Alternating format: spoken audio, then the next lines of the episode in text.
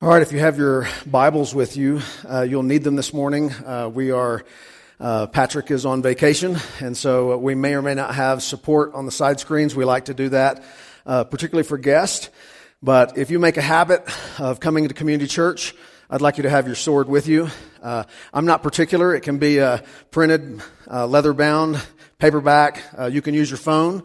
Uh, but I want to encourage you to always have God's word in front of you. Uh, the Bereans were commended by the apostle Paul because they didn't just listen to what Paul said. They searched the scriptures to see that what he said was true.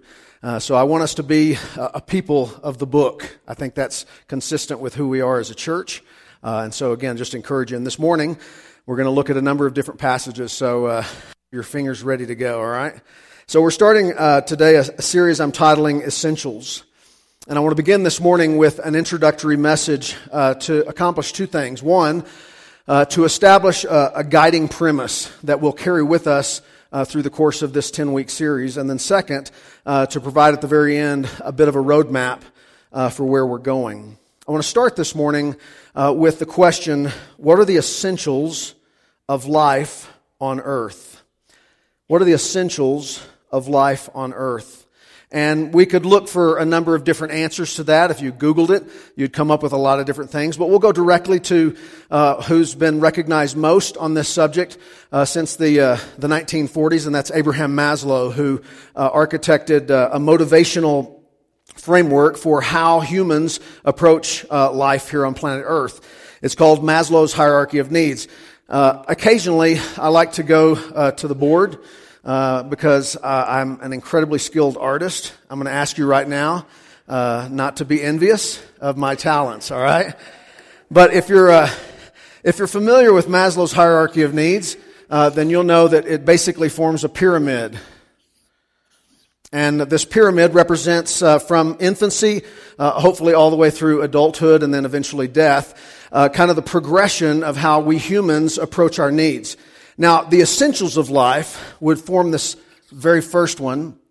Uh, and uh, I'm a good artist. I'm not necessarily a good speller. I know you can't necessarily see this from here, but the first of Maslow's needs is physiology. And physiology are things like air and water and uh, shelter, you know, clothing. Uh, these are the things that we have to have if we're going to s- survive life outside the womb. And so most of us have that provided for us. We didn't have to worry about that. Uh, and then moving on up, Maslow says once these needs are met and we've stopped worrying about them, uh, then the next thing is we want, uh, uh, we need to feel a sense of safety. And then after safety, uh, we need to feel a sense of love or belonging and then esteem. And esteem is different from being appreciated or loved. It's esteem in knowing that my life has a purpose, that I'm making a contribution, that I can earn a living. And then finally, Maslow says the highest level on his chart is what he calls self actualization. This is when we've matured to the place uh, where we are not only self aware, but we don't need other people uh, to validate us. We, we're secure in who we are. Now, the thing about Maslow's hierarchy, it's helpful in terms of us kind of wrestling with what does it mean to meet basic needs in life. Uh, but the truth is, we can spend a lifetime uh, striving to fulfill each of these, and we might even, in our, especially in the Western culture, we might even wind up at self-actualization. But this is written from a secular psychological standpoint. Uh, in other words, the most important science, theology, uh, is not factored into this. This is, uh, doesn't take into account the idea that man is spiritual. So we could spend a whole lifetime striving to climb up Maslow's hierarchy, but the Bible says, Jesus says, in the end, even if we reach self-actualization, what does it profit a man if he gains the whole world, yet loses his own soul? So the truth is, we're born into a world striving. And this series that I want to embark on is, is I've subtitled it, You're Meant for Thriving, Not Merely Striving. Because each of us, uh, just naturally shaped by our environment, are apt to think humanistically.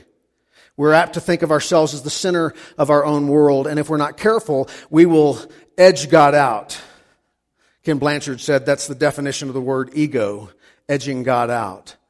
And so my contention this morning is that too many of us uh, have spent so much time trying to meet our own needs that we fail to understand we're not really living. And so in this next 10 weeks, I want to talk about how uh, this idea of uh, really living, about thriving instead of just surviving, how that intersects with a healthy church.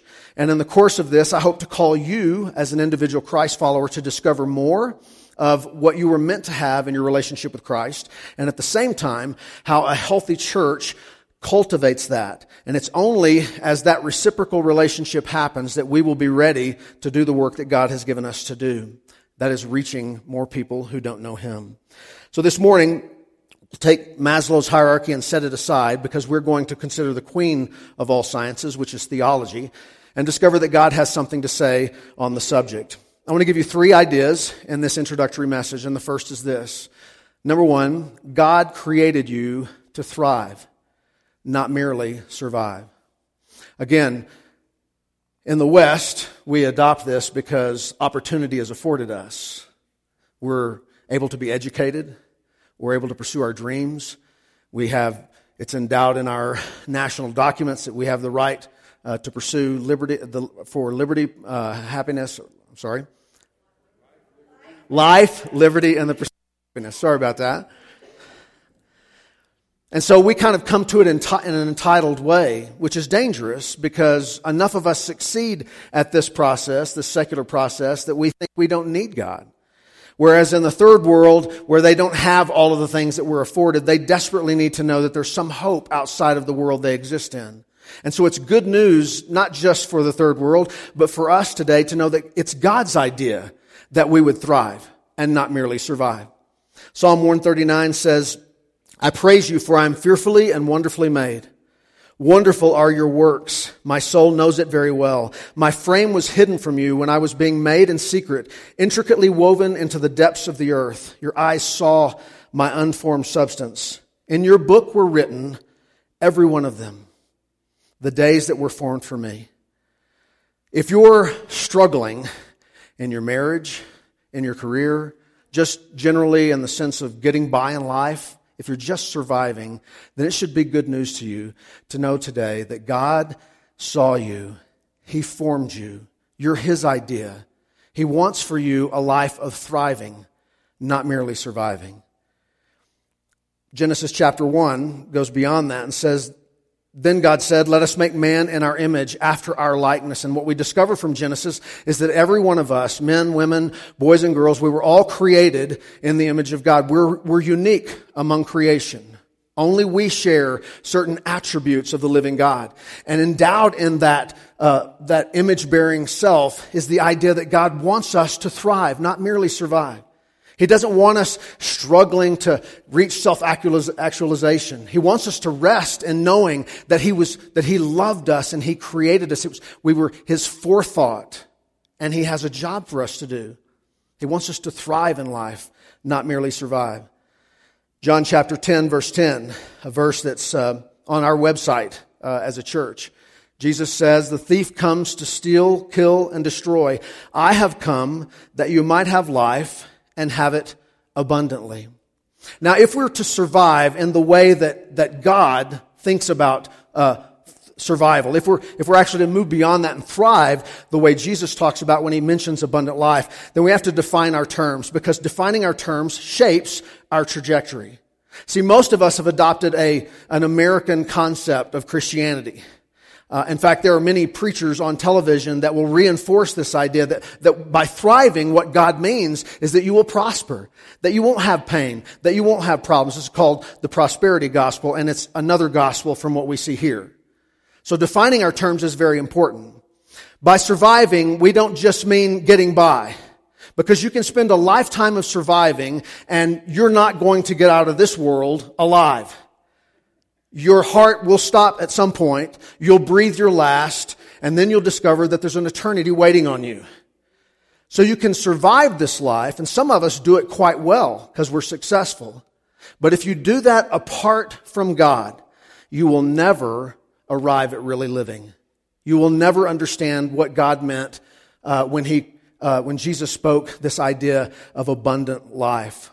So that leads me uh, to the second idea that a life of thriving begins with a proper foundation. A life of thriving begins with a proper foundation. When Jesus said, I've come that you might have life, the, the, the, statement that precedes that is that life is going to be difficult. You have an enemy who wants to undermine the very thing that God's, God intends. God created you fearfully, wonderfully, and intentionally. He made you in His image, and it's His desire that you would reflect His image to others around you and bring Him glory. All of these things are what God wishes for you in a life of thriving. But apart from Him, you can do nothing, Jesus said. I have come that you might have life and have it abundantly. So, what does it mean to have a proper foundation uh, to enable us to thrive? Well, in Matthew chapter 7, verses 24 through 27, right in the middle of the Sermon on the Mount, Jesus spoke these words. Everyone then who hears these words of mine and does them will be like a wise man who built his house on a rock. And the rain fell, and the floods came, and the winds blew and beat on that house, but it did not fall because it had been founded on the rock. And everyone who hears these words of mine and does not do them will be like a foolish man who built his house on the sand. And the rain fell, the rains came down, and the floods came up, and the winds blew and beat against that house, and it fell, and great was the fall of it. So again, just to reiterate, when Jesus calls us to abundant life, when we embrace this idea that God wants us to thrive, not merely survive, He's not talking about a life absent storms. And that's good news, isn't it? Because some of us have already tasted the hardness of life. So when the hardness of life hits, when we walk through a valley, when a storm comes our way, it is not an indicator that God is not for us. Rather, it should be a, gut check to make sure that we've founded our life on a foundation that will not fail us. And friends, there is only one. It is Jesus Christ. Jesus Christ is the rock upon which we should build our lives and our church. John chapter 14 verse 6, Jesus said to him, I am the way, the truth, and the life. No man comes to the Father but by me. Now, this is spoken to a world where there are a plethora of options. In fact, the highest embraced value in our culture is tolerance, uh, is acceptance. Everybody should find their own way, but this is not what the scriptures teach. And as a church, we do our culture no favor when we soft pedal what Jesus has said. There is only one foundation upon which to build your life. And if you wish to really live, if you wish to thrive, then you must know that Jesus is the only way. When Jesus tells this story between the, the rock and the sand, the rock is Jesus Christ and the sand is anything else. Your spouse, your children, your career, anything else, your American status, your political party, anything else that you wish to build your life on, you will find in time that it will fail you. And all you will have done is survived. You will not have thrived. now, what we're talking about here is not religion. Lots of people have religion. Lots of people go to a place they call church. What we're talking about is a relationship. And a relationship is intensely personal, which means that I can't have a relationship for God for my wife, and she can't have one for me. I can't have a relationship for my brother Jeff, and he can't have a relationship with God for me. What the scriptures teach us is that if we would really live, if we would come alive, then we must come to recognize, as the scriptures teach, that each one of us is a sinner from birth with greater needs than Abraham Maslow talked about. We're separated from a God who loves us and created us. And it is only in turning to his son, Jesus Christ, whose death on the cross atones for my wrong, that we are enabled to really live. We're forgiven and the Spirit of God is placed within inside us. We're quickened and made alive. And this makes Jesus the foundation of my life.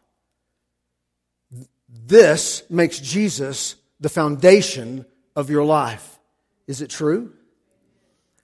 Amen.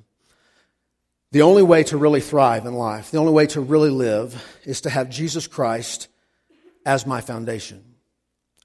Now, because a lot of people go to church, in fact, there are probably some here who have a form of religion but deny the power thereof. It needs to be underscored that this is an intensely important and eternal decision. In fact, Jesus says in Matthew chapter 7, shortly before telling the story about the sand foundation and the rock, he says these words Not everyone who says to me on that day, Lord, Lord, will enter the kingdom of heaven, but the one who does the will of my Father who is in heaven.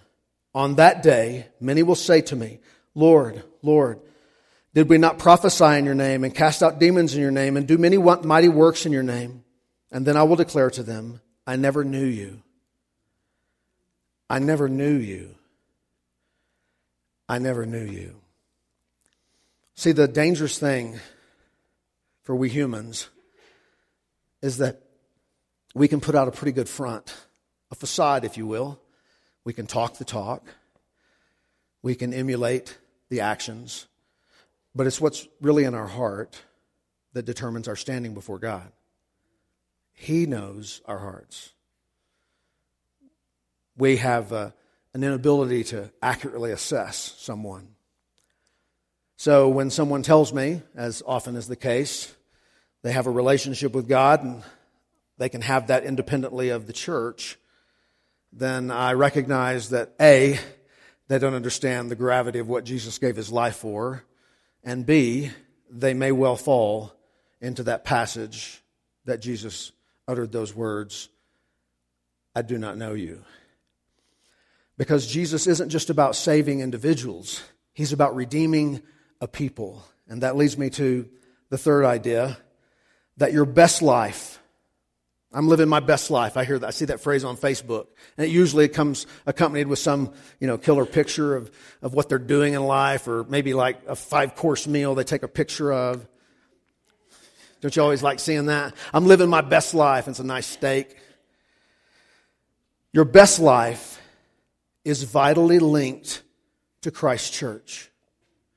There is no other foundation for you to live a life of thriving than Jesus Christ. But you also need to know that there is no such thing as a churchless Christianity. If you've told yourself that it's possible to have a relationship with God and yet do so apart from the church, then you fail to understand exactly what it is that God is doing in our world. And so I want to end on this point because the idea of pursuing a life of uh, thriving, the idea of abundant life, uh, is interwoven uh, with the idea of a healthy biblical, Christ centered, kingdom focused church.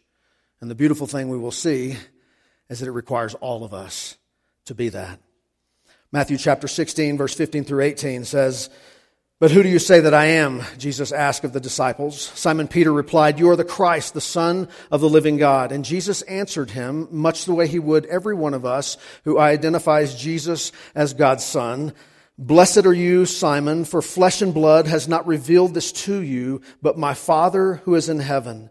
And I tell you, you are Peter on this, and on this rock I will build my church, and the gates of hell shall not prevail against it. Now, there's a word play because Peter's name is very similar uh, to the Greek word for rock, and so there's a, a word play there. But make no mistake, when Jesus talks about founding his church, and Peter would be the one who he would give the keys to the kingdom, he would preach the first message on Pentecost. The church is founded upon the life, sacrifice, and resurrection of Jesus Christ. It is His power that makes the church something more than the Lions Club, something more than the Moose Lodge. It, is, it stands apart from every other organization in the world because it is not merely an organization, it is an organism. It is the body of Jesus Christ. Acts chapter 4, verse 11, then, Paul says, This is Jesus. This Jesus is the stone that was rejected by you, the builders which has become the cornerstone. So, what I want you to see is that if there's no other foundation for your life than Jesus Christ, I want you to recognize that you're sharing that foundation with something much bigger than who you are. Jesus is big enough not only to be the foundation for your life and mine and the person beside you and people all around the world over 2,000 years, he's big enough to be the foundation of this thing called the church. And so the idea of an abundant life in Him is interwoven with what He's doing in the church. Let me give you three thoughts on the church. Number one, the church is a people, not a place. We gather today as the church. We're not at the church. Now, we're thankful for this building. We're thankful that it's warm. It's not always warm. But then in those cases, we can like huddle up together and rub our hands. We're, we're, thankful for what God has given us. But this is just brick and mortar. This is, a, is going to decay and eventually it will not be here. We, we are the church. Individual lives founded upon the foundation of Jesus Christ, joined together not by our own decision. You didn't join the church. Jesus placed you in the church. The church is a, a, a people, not a place. Again, God is not just saving individuals, He's saving a people. The church is the people of God, which means that Christians, uh, unlike the culture around us, are not to be drawn by things like autonomy and independence. This is what is wrong with Western Christianity. It's a very American culture, rugged individualism. John Wayne, I like him. I love John Wayne. But there are no self-made men in this world. There's only one, Jesus Christ, and He's our Savior.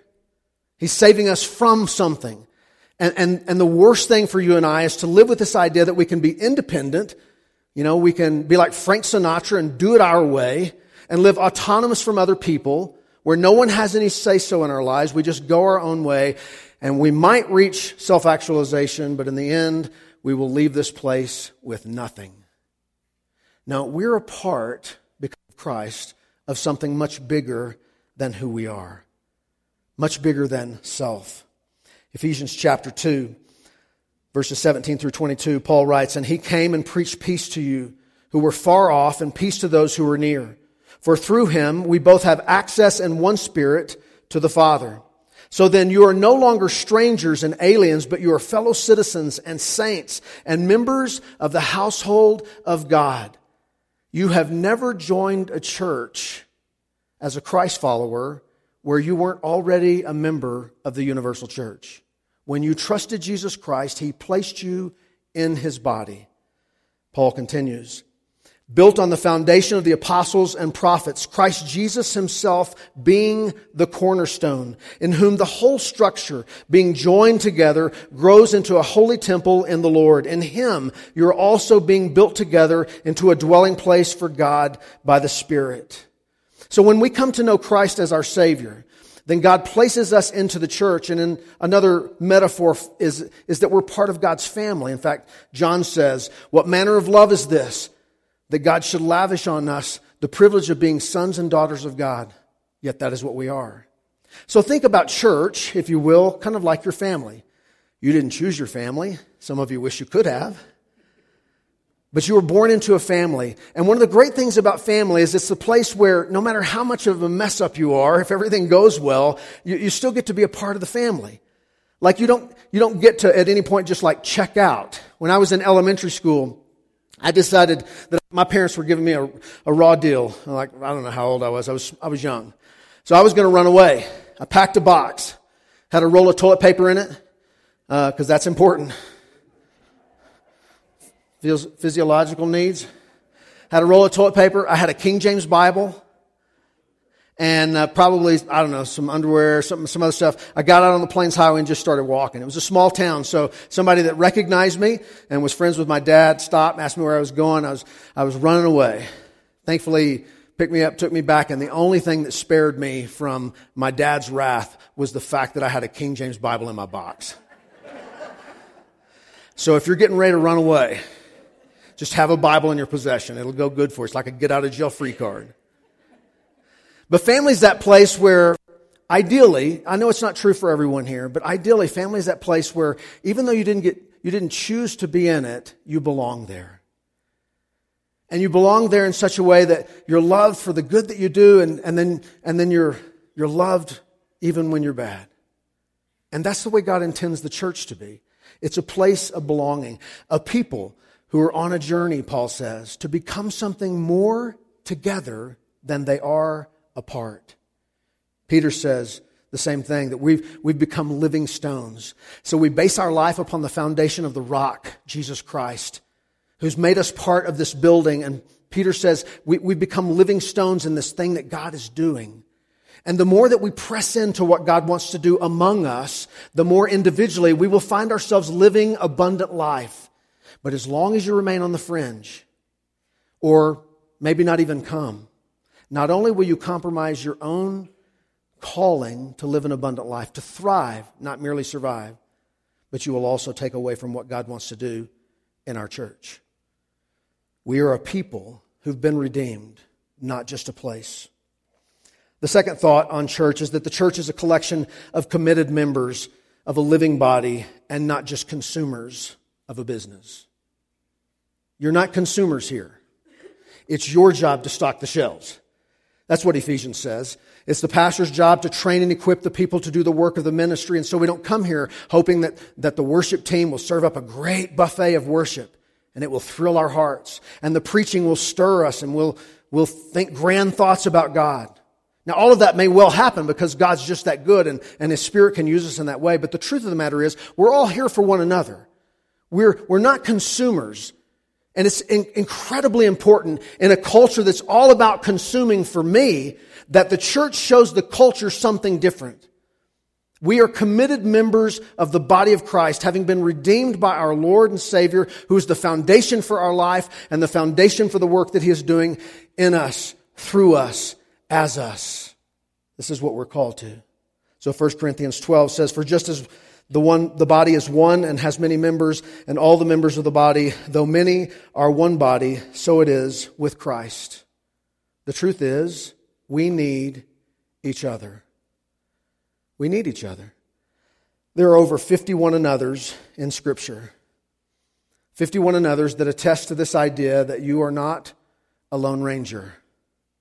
51 another's that testify to the fact that you need other people, not only affirming you and ministering to you, but gut checking you and holding you accountable to your commitment to Christ.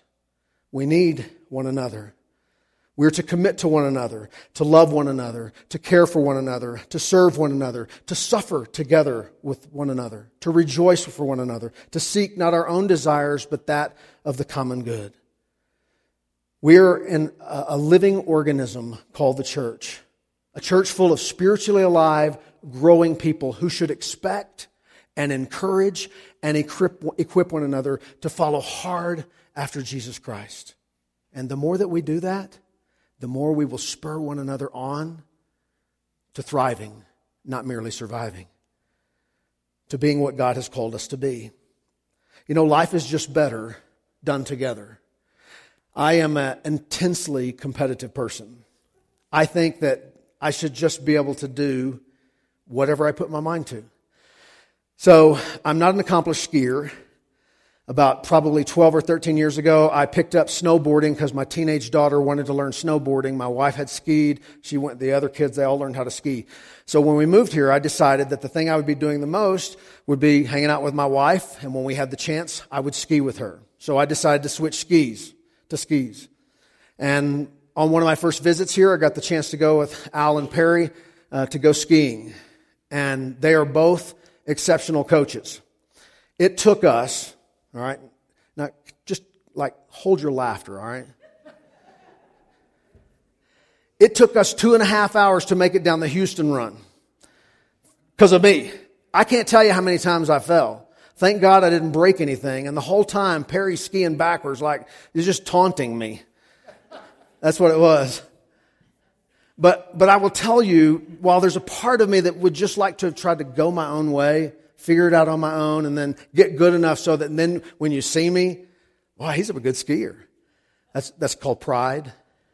The truth is, I got a lot better, a lot faster by having someone show me how. And this is what it means to be part of the church. There are people who can show you how to take the next step. There are people you can show how to take the next step. See, every one of us has something to offer. And this is why we must be committed members of the body and not merely consumers. Nominal Christians, that is, Christians in name only. Christians who try to live outside the walls of the church, or who at best stay on the fringes and show up at Easter and Christmas, uh, they, they live a life disconnected, not just from the body of Christ, but from a vital sense of relationship with Jesus. And most often, they lack conviction, they lack joy, and they lack the wherewithal and spiritual power to turn away from their idols. And that is why they don't come, because they don't want to give up the throne of their own life. But there's only one foundation for abundant living, and it's Jesus. There's only one foundation for a healthy church, and it's Jesus. And we are called to pursue him together. And as we do, he will teach us, sometimes through a person beside us, a brother or a sister, how to walk with him, how to live uprightly, how to be what he's called us to be. And that brings me to my final thought. The church is the hope of the world because we are a sent people with a redemptive purpose far bigger than the individual self. Isn't it comforting when you look at yourself in the mirror and think, gosh, Jesus saved the world by age 33. I'm 51 and I don't even have enough for retirement. I haven't accomplished that much. Not written a book, not been on the speaking circuit. You ever look at yourself like that? Isn't it comforting to know that it's not about me? It's not about you. It's about Jesus. And oh, for grace that He has given me an involvement. He's given me a place in something that's far bigger than just me. God calls the church to be distinct from the world through faith in the gospel and conformity to his character. In that same Sermon on the Mount, Jesus says we're to be two things you're to be salt and you're to be light.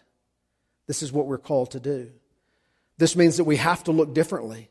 It matters very much that I call you out of just surviving. Because as long as there's no difference between you and the world, you are like salt that's lost its saltiness. You're like a light bulb that's gone out.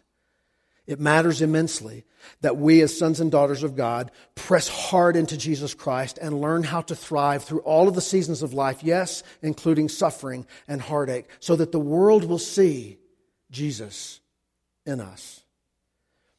In that same passage, chapter 5, verse 3 through 12, Jesus gives the Beatitudes, which are an accurate description, not what you will hear some televangelists preaching, but an accurate description of what we're called to be. Jesus says, Blessed are the poor in spirit, blessed are those who mourn, blessed are the meek, blessed are those who hunger and thirst for righteousness. These are indicators of brokenhearted trust. You see, the world says that you should Strive to make something of yourself. Be somebody. Be number one. Look out for yourself. This is not the life of a Christ follower. We are called to come to an end of ourselves where we're broken, where we're mournful, where we hunger and thirst for something that we do not possess. And then Jesus will grant it to us. And then he makes us like himself. He says, Blessed are the merciful, blessed are the pure in heart, blessed are the peacemakers. And then in an counterintuitive way, so that we recognize that the life of a Christ follower, that a life in this world looks differently following Jesus Christ than life in the world. He says, Blessed are those who are persecuted for my name's sake. It's not a great poster, recruiting poster for Christianity, but it is the truth. We follow a man who is acquainted with many sorrows, but he has redeemed us from our sin. He's made us part of the work that he is doing and He's calling us to live abundant life. We're not called to be perfect, we're just to walk in repentance. We're made to thrive, not merely survive. So I hope that over the next nine weeks, uh, you will understand how intertwined this idea of abundant life in Christ and a healthy, vibrant church are woven together. And the more that you and I, as individuals, our place on the chain, our place in the room, our place in the body, the more that we pursue Jesus Christ for the abundant life that He's offered us, it will have a ripple effect on others around us. And the more that we do that together, the more this church will become healthy. And the healthier this church becomes, the more we will watch God do exceedingly above that which we can ask or even imagine. This is what we're called to. Jesus is the foundation for life. He is the non negotiable, He's the essential. He's what's missing from Abraham Maslow's hierarchy of needs. in the coming weeks, we're going to talk about the role of God's Word in your personal life and in the church. We're going to talk about knowing God fully. We have a culture that loves the idea that there's a God who loves, but they don't understand that He's just and He's holy. We have to know who God is fully. We're going to talk about good news, the greatest news. Talk about life change and reaching people, biblical community and accountability and spiritual growth and serving others. All intended to lay the foundation for where God is taking us in this new season of ministry. But I end today with this. Whatever it is that God is currently leading you through, He's attempting to draw you a little closer to an end of yourself, to where you will rely more fully upon the foundation of your life. Friend, He's a sure foundation. He's the surest. All that you need to overcome that sin that so besets you, all that you need to repair your marriage, which seems broken, all that you need for wisdom to know how to steer your children, all that you need to know how to live for Him in a workplace that's where He seems so absent. All that you need is Jesus. The same need that you have for Jesus is the same need that I have for Jesus. And the more that we lock arms together, the more that we pursue the foundation of our lives, it's not easy. Time and time again, we have to deny ourselves the own throne of our hearts. I have to climb off the altar. I have to say no to my pride. It's okay to let other people teach me how to do this. And the more that you and I do this, the more we will become the redemptive community that God intends us to be. I'm humbled to be the pastor of this church, humbled that God made a way for me to be a shepherd here. I'm humbled that you, to some degree, in God's economy, chose me. But I'm here by God's design. And so are you. And I believe, having been here the short time that I have, that we have a responsibility in this community. Community Church has been here for a long time. Our eight months of wandering in the wilderness, as it were, has passed. We have a job to do, but it is a job that is too great for us unless we are founded upon, individually and corporately, our Savior, Jesus Christ, through whom we can do all things because it is He who strengthens us. Pray with me. Father, we thank you today for your word.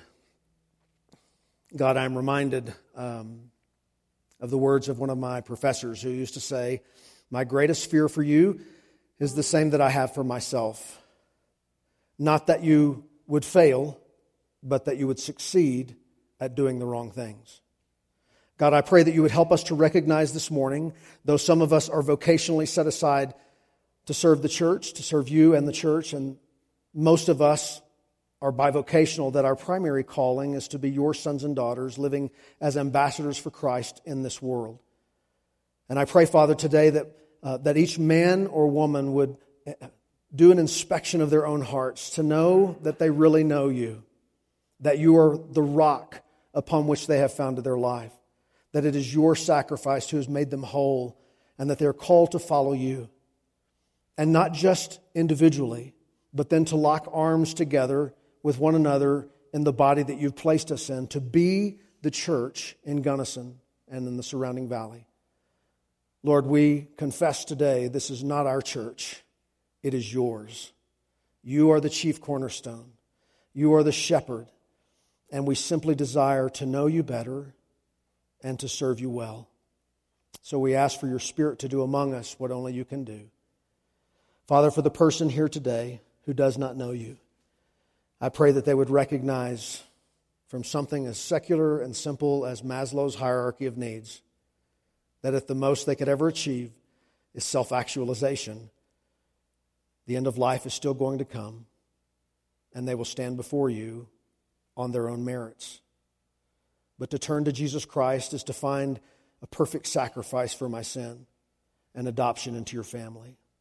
I pray, Father, that they would embrace today the gospel for the rest of us, as Christ followers scattered all along a spectrum of the spiritual journey, God, I pray that you would use what is happening in our lives at this present moment to draw us closer to you, which is to lead us away from ourself. And in so doing, Father, would you grant us not only abundant life, but as a church, would you do greater things among us? For it's in Jesus' name we pray. Amen.